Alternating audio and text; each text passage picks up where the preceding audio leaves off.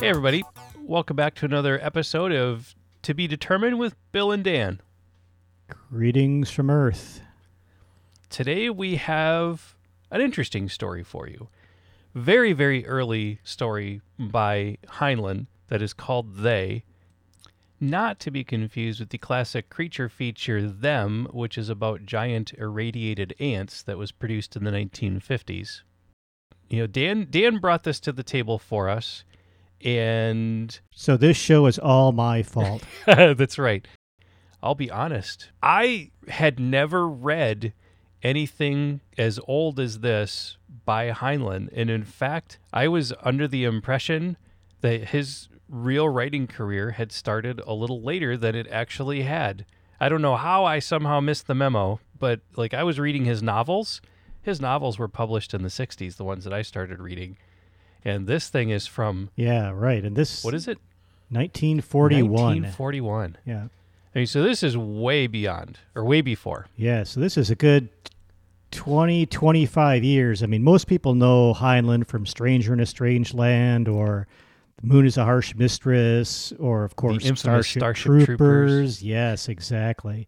But all of those, like I said, or like you just said, are you know th- this this story is 20 a good 20 25 years before any of that stuff came out. So so this is an example of a very early heinlein.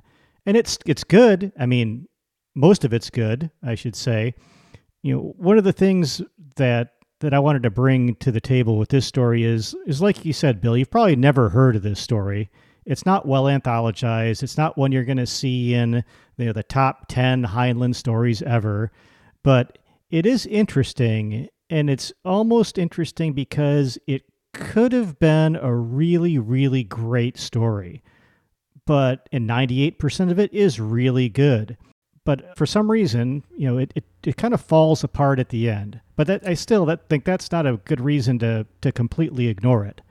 No, and I would say that despite the fact that the story at the end falls just a little bit short, the idea of it is one that, well, you'll see if, you've never read it before, it ties in with, perhaps even is inspiration for some of the biggest ideas in sci fi, especially the last 20 years in terms of filmmaking.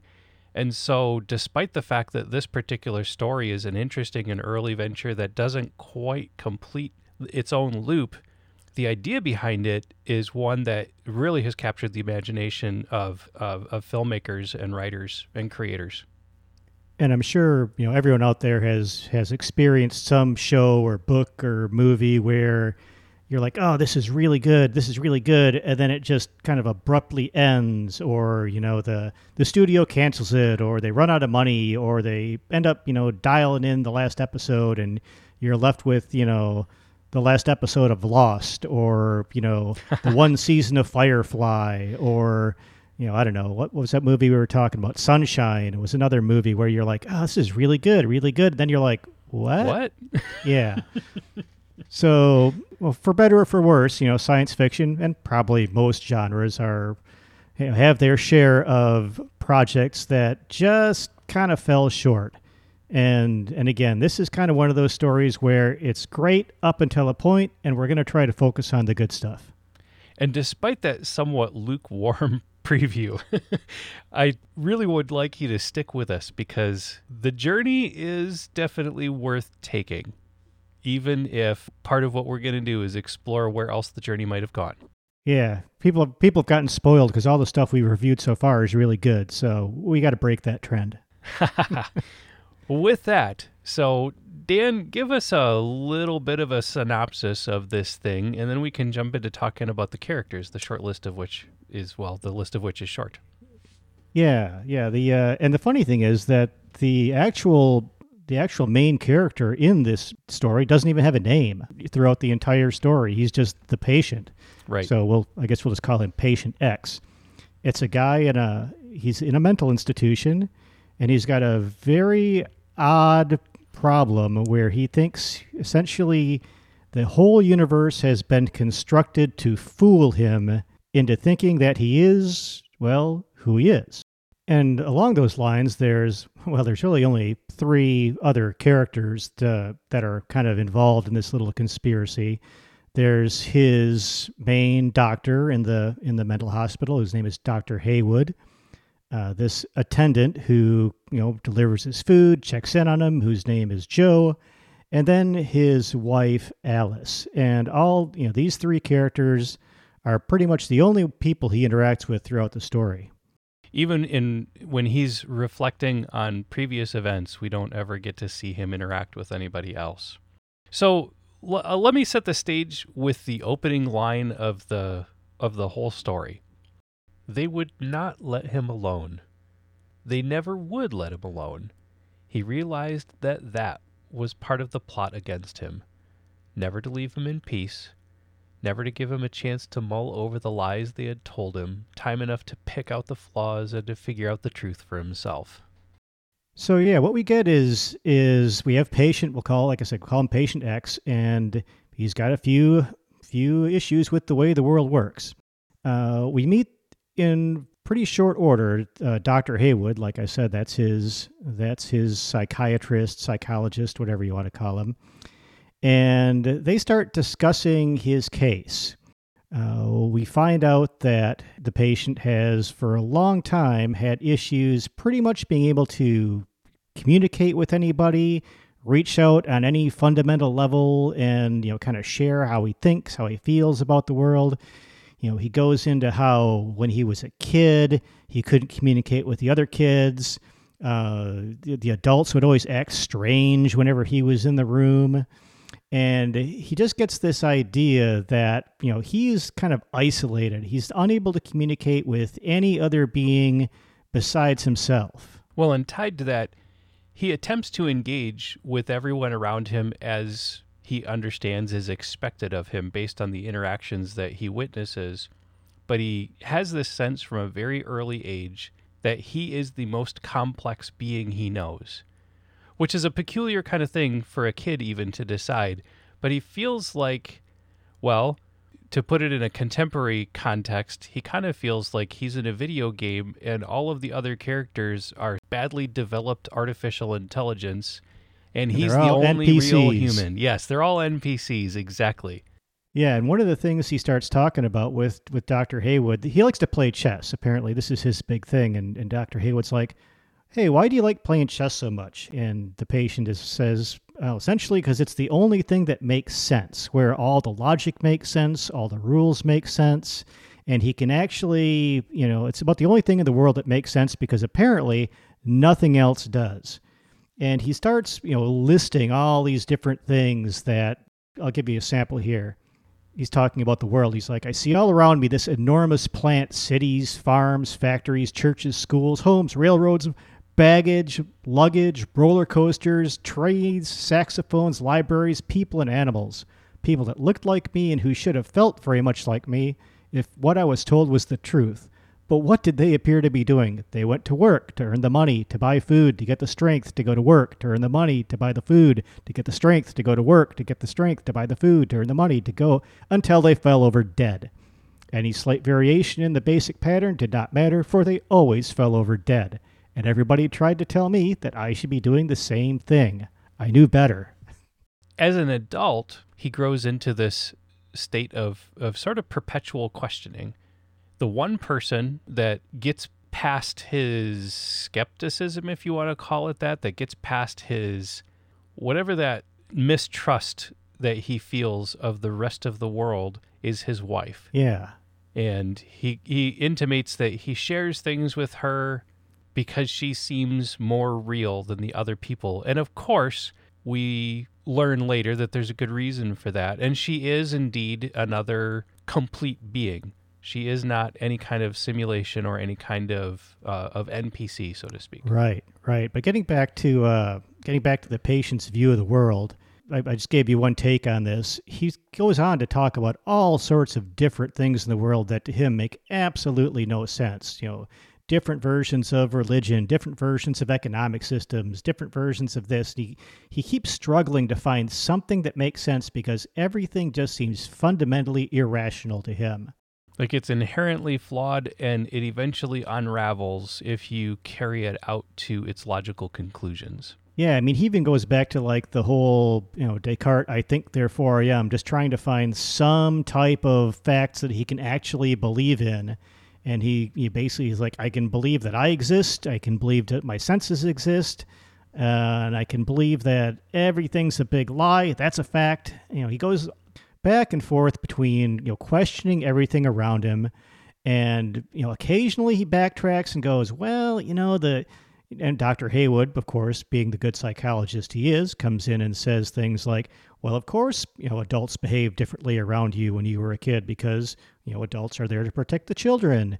And Dr. Haywood, of course, keeps giving these very rational explanations for what the patient sees as just, you know, utter idiocy around him. And in fact, he actually does call it an idiot's dream, and somewhere in the text. And um, oh yeah, there it is. And he actually gets back to the conspiracy theory and says, Yet it was on too mammoth a scale to be without some reason. He came wearily back to the original point. Since the world could not be as crazy as it appeared to be, it must necessarily have been arranged to appear crazy in order to deceive him as to the truth. So, as he's playing out these theories to Dr. Haywood, he's he's trying to he's explaining it to Haywood, knowing that Haywood, in his eyes, is part of the conspiracy. So he's explaining to his conspirator about his conspiracy, trying to see if there's some sort of flaw that he can that he can draw him out or that he can just through his his sheer persistence convince him, "Hey, it doesn't matter what you do at this point. I'm not going to believe your stuff." And I know it's a I know there's there's this whole fiction that's been constructed so that you don't need to keep going on with it. You can you can just stop this charade. And so one of the scenes that that comes along there is you know when Dr. Haywood has gone away and the attendant, uh, the the orderly or whatever you want to call him, Joe, comes in and says, "Hey." There's a movie tonight. You want to come out and watch it? And patient X is saying, Oh, come on. We both know that this is a charade. We both know that there's no movie, that the only reason you're going to show a movie is if I show up. I'm not leaving my room. So you don't have to show a movie, you know, because no one's going to be there because I'm not going to be there. You know, so he, he keeps trying to reason with, if you want to call it that, the people that he suspects are in on the conspiracy. And even says to Joe at some point, Well, you're in on it because you're one of the only, you're, you're close to me. You interact with me, so you must be in on it. Dr. Haywood's in on it. Alice is in on it which of course are the only other characters we reference in the story. So you know that kind of makes sense, right? um, so so yeah, so you can see where he's basically he's like the whole world's been constructed to fool me into thinking that, and and you do get I guess one thing we haven't brought in yet is the fact that he doesn't believe he's a human, right? He thinks he's an immortal being.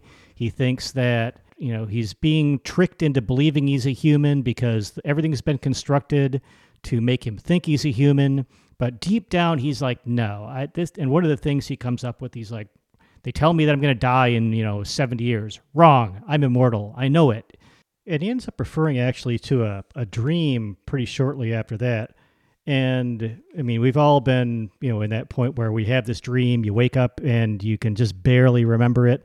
So, so he says, you know, he's kind of describing his dream. It says, there's gladness everywhere. It's good to be with his own kind. He hears music everywhere. Everything's living, aware of him. They participate in, you know, in him. He participates. It's great. It's unity. It's diversity. And he says there had only there had been one bad thought. The details escaped him, but it was gone. It had never been. There was no place for it. And then he wakes up slowly, kind of remembering this dream, thinking, "Hey, I actually remember who I was." and he's trying to capture it. And then Joe, the attendant, shows up and he starts to forget everything that he had just dreamed, and it just slips away from him.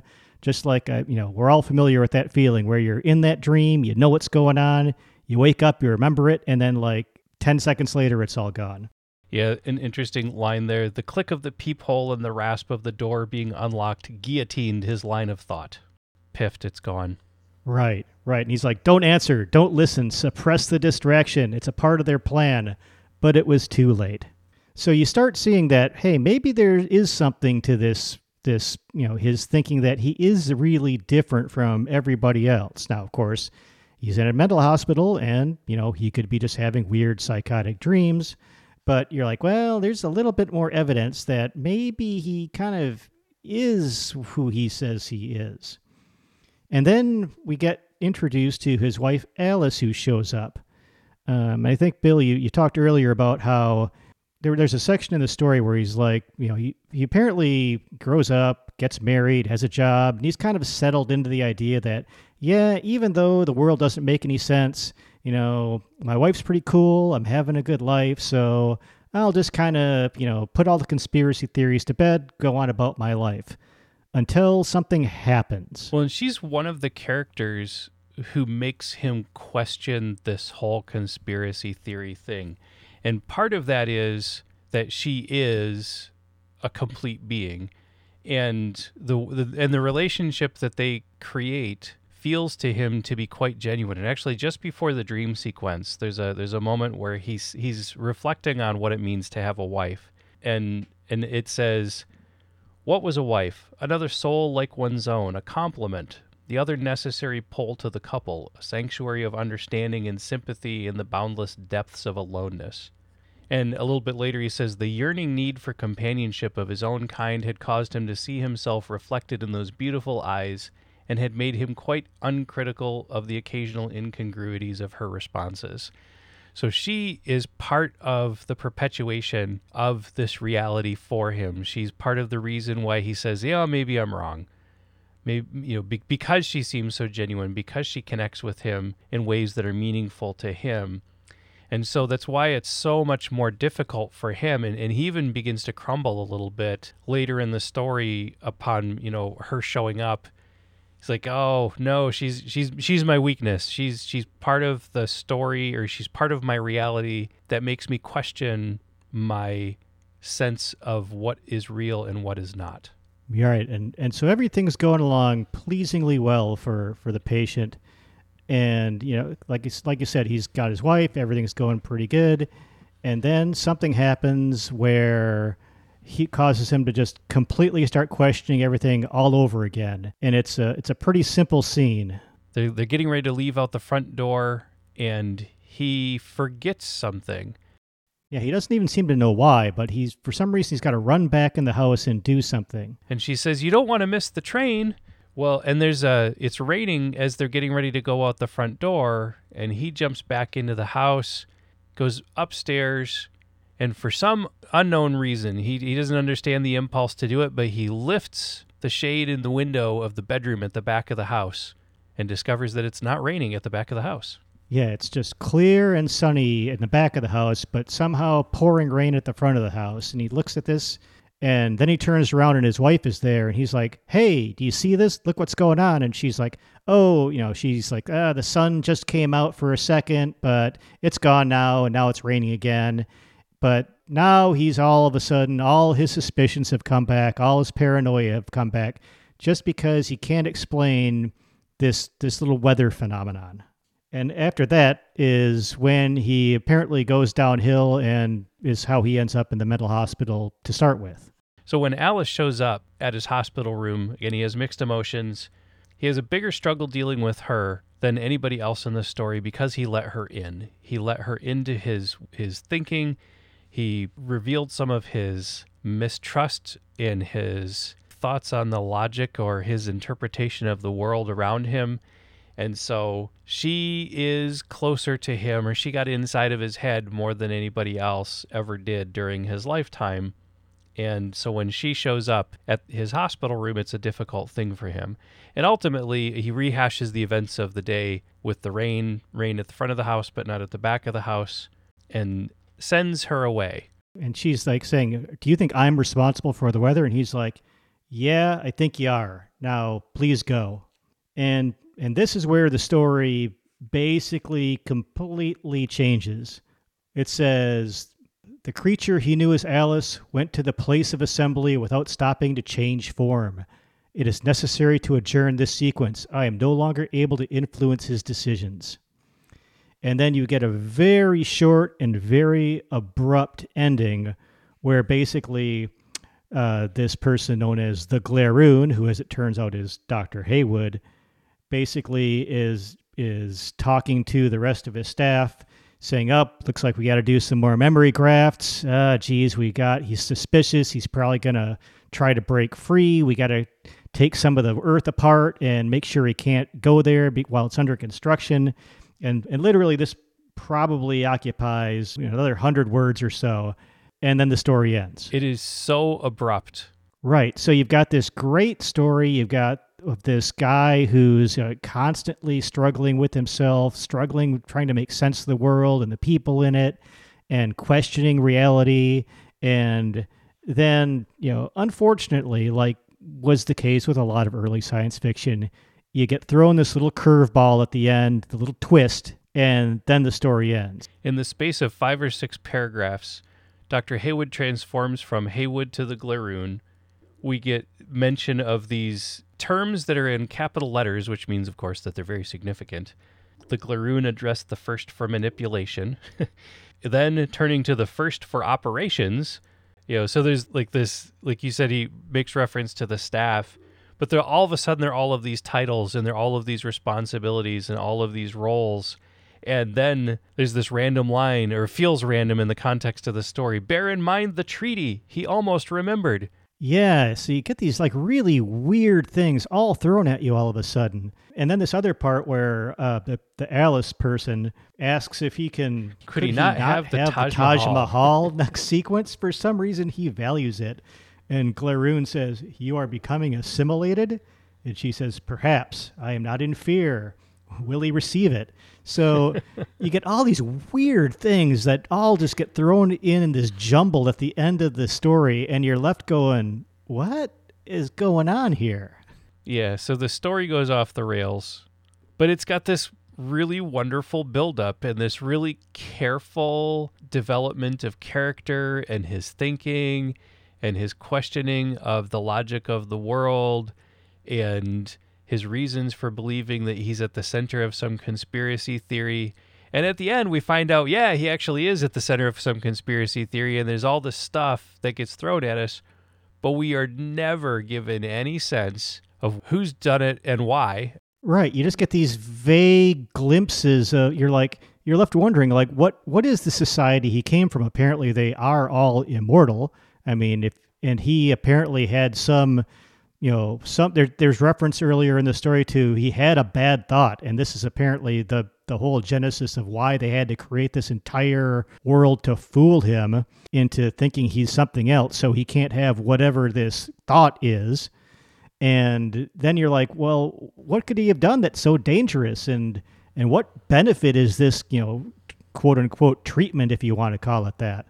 You know it, all these weird questions and and because all these questions just start bombarding you as the reader at the end of the story you almost completely forget how good the story was up until this point. If there ever was a wait what moment this is it. Exactly. So again as as we've said before this story is you know 98% good and i encourage everyone to read it knowing that it's going to have this weird ending. But hey you know it is what it is so, all of that said, at the top, we talked about how the story, like the, the core elements of it, have been played out, whether deliberately in reference to this short story or just because the ideas are relatively universal and appeal to people who are writers in the science fiction world. You know, there's all of this stuff about constructed realities and deception and whether or not we can trust our senses. You know, you think about the the incredible array of stories and films that have started with one character having a reason to question whether or not their reality is real. Whether it's The Matrix, The Truman Show, you know, so, so many of them. Yeah, The Truman Show is probably one of those that's probably the most direct yeah. descendant of this type of story. But but even before that, like Philip K. Dick had a had a it was I can't remember if it's a novel or a short story called "Time Out of Joint," where it's another person who's had his entire reality constructed around him for for various reasons we won't get into here. But uh, but like you said, this whole idea of, of of constructed realities is now pretty much second nature in the the science fiction movie and story universe. Right. I mean, we've got things like Memento, which of course deals with memory, but then there's there's other other elements of it as well that are that are that make him question reality. Shutter Island, Twelve Monkeys, Fight Club, and and that's just a, a short list of some of the big ones. Yeah, there's probably a whole bunch of other ones that that if we actually put our minds to it, we could bring up. But but yeah, the idea that that someone's out there questioning the nature of reality, trying to make sense of the world, trying to figure out where their place is. Well, it's interesting that one of the one of the conclusions that science fiction authors or that science fiction filmmakers come to is that we might use technology to create elaborate realities or elaborate synthetic realities, I should say. I mean, the whole idea of virtual reality, of course, is exploring the notion is it possible for us to experience things that are not real if we make it seem real enough that our senses might be fooled. I mean, so that's there's there's a whole lot of stuff that goes along with that. And and and of course there are explorations way beyond entertainment for doing that kind of stuff. I mean, they're using virtual reality, for example, to treat PTSD right now. I mean, there, there's been a lot of interesting work that's been done with that kind of stuff.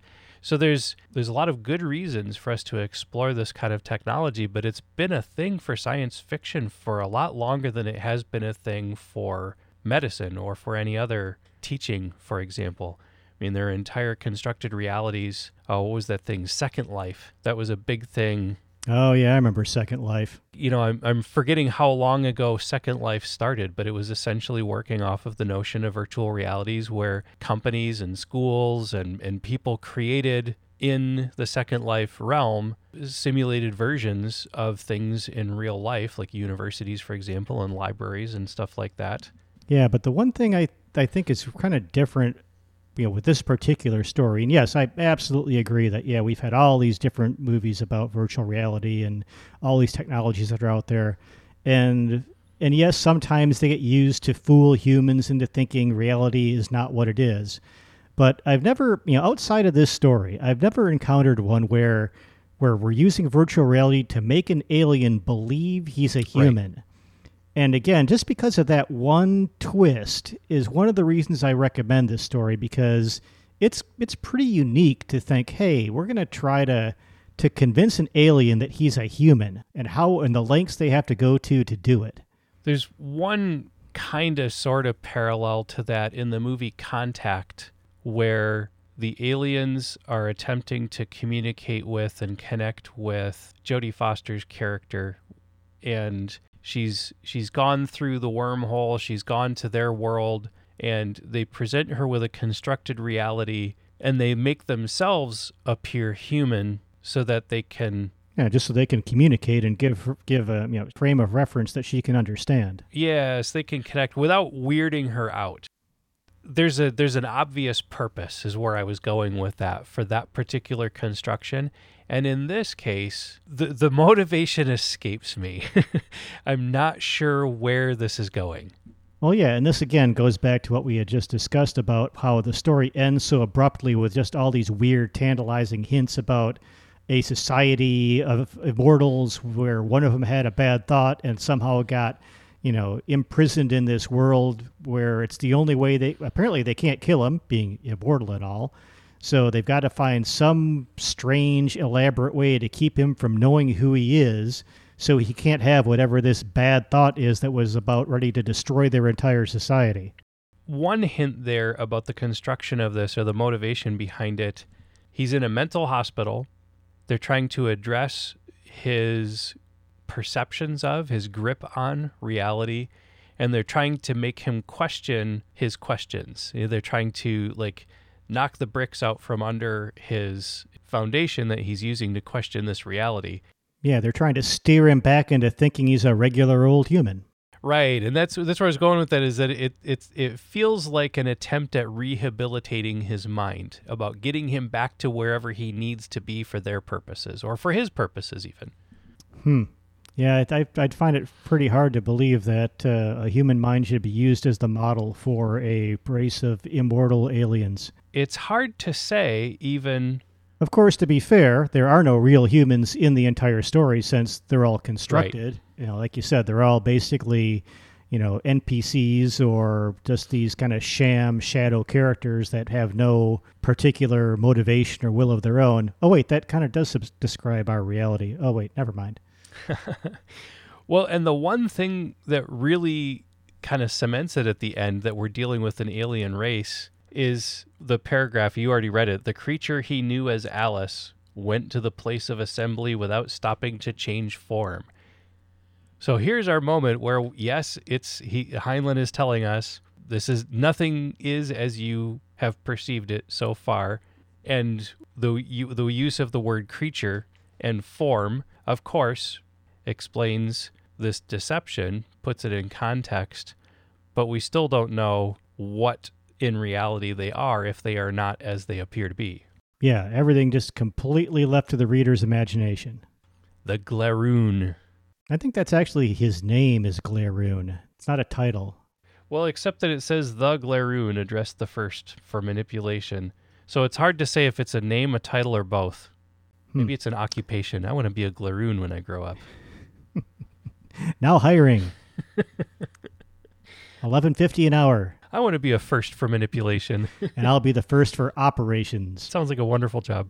Uh, no, you could probably do. Uh, you could it'd probably be pretty cool if we could just create an entire world and you know use it for our own purposes.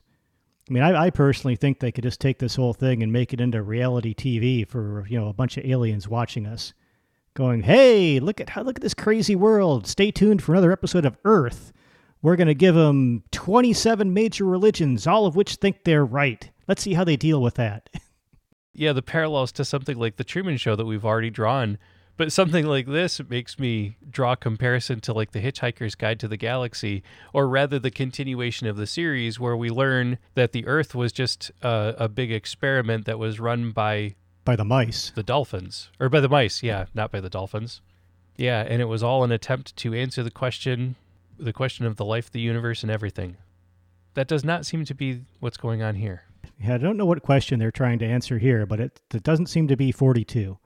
So yeah, another one of the things that you had had teased earlier is stories that go off the track. stories that that don't end how you expect them to and that don't end how anyone might expect them to or that just end so abruptly for whatever reason.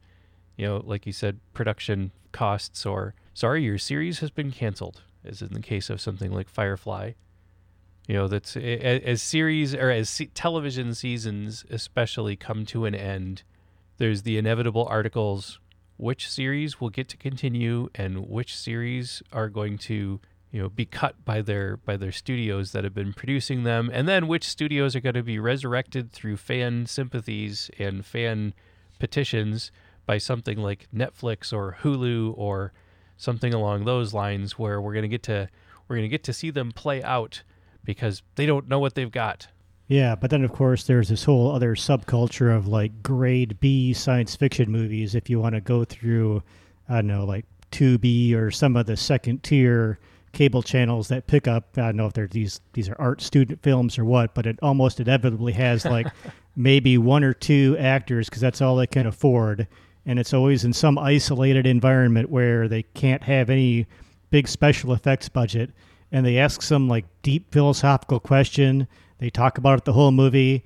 Then it ends, and there's nothing resolved, and you're still wondering what's going on. So, I've seen a number of those movies, right. and they're more where you're just like, "What?" they're less popcorn movies than they are beer movies. I don't understand that reference, but okay. Meaning that you know, a popcorn movie is something that you don't expect much out of, but you enjoy it anyway and you just munch your popcorn. Where a beer movie is one that you're not sure what to expect. And if it goes so far off the rails, you can always just drink more beer and it'll become more entertaining. Ah, I was assuming it was some kind of movie where you had to be drinking a beer in order to make some type of sense out of the movie. Well, yeah, sure. You could go there as well. Yeah. The, the movie Dark Star comes to mind. That's one I have not seen in a very long time. So, lest anybody out there think that it's an isolated phenomenon, you know, we kind of mentioned earlier a few episodes of things that ended badly. We're going to just throw a few more out there just for the heck of it. And I'll start uh, with Game of Thrones, Daredevil, Veronica Mars, Wayward Pines, Stargate Universe, Wolf Lake, Dollhouse, Defiance, Revolution. Twin Peaks, and they did that twice. Well, the X Files, they did reboot that one too. This is true.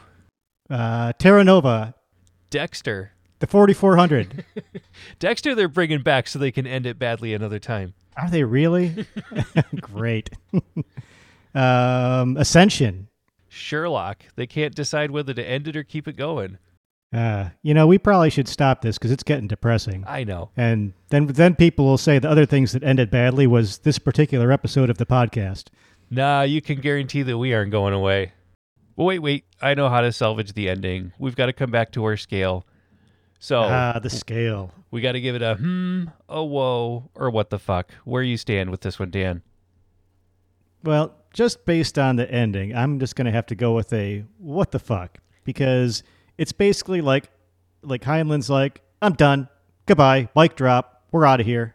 Yep, the story's due at midnight and it's 11:55. What the hell am I going to do?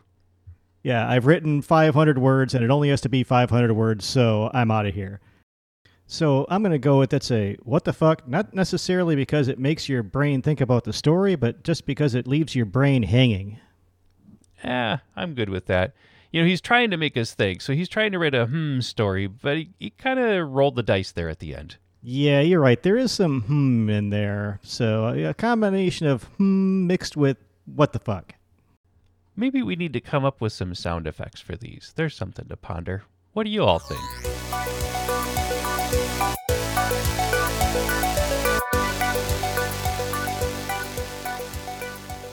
So, not that I'm in the business of telling people actually what to think, but if I could, I would say tune in for the next episode, which is going to be a Philip K. Dick classic, which you may or may not have ever heard of, called War Veteran. One of the few that hasn't been made into a movie, at least yet.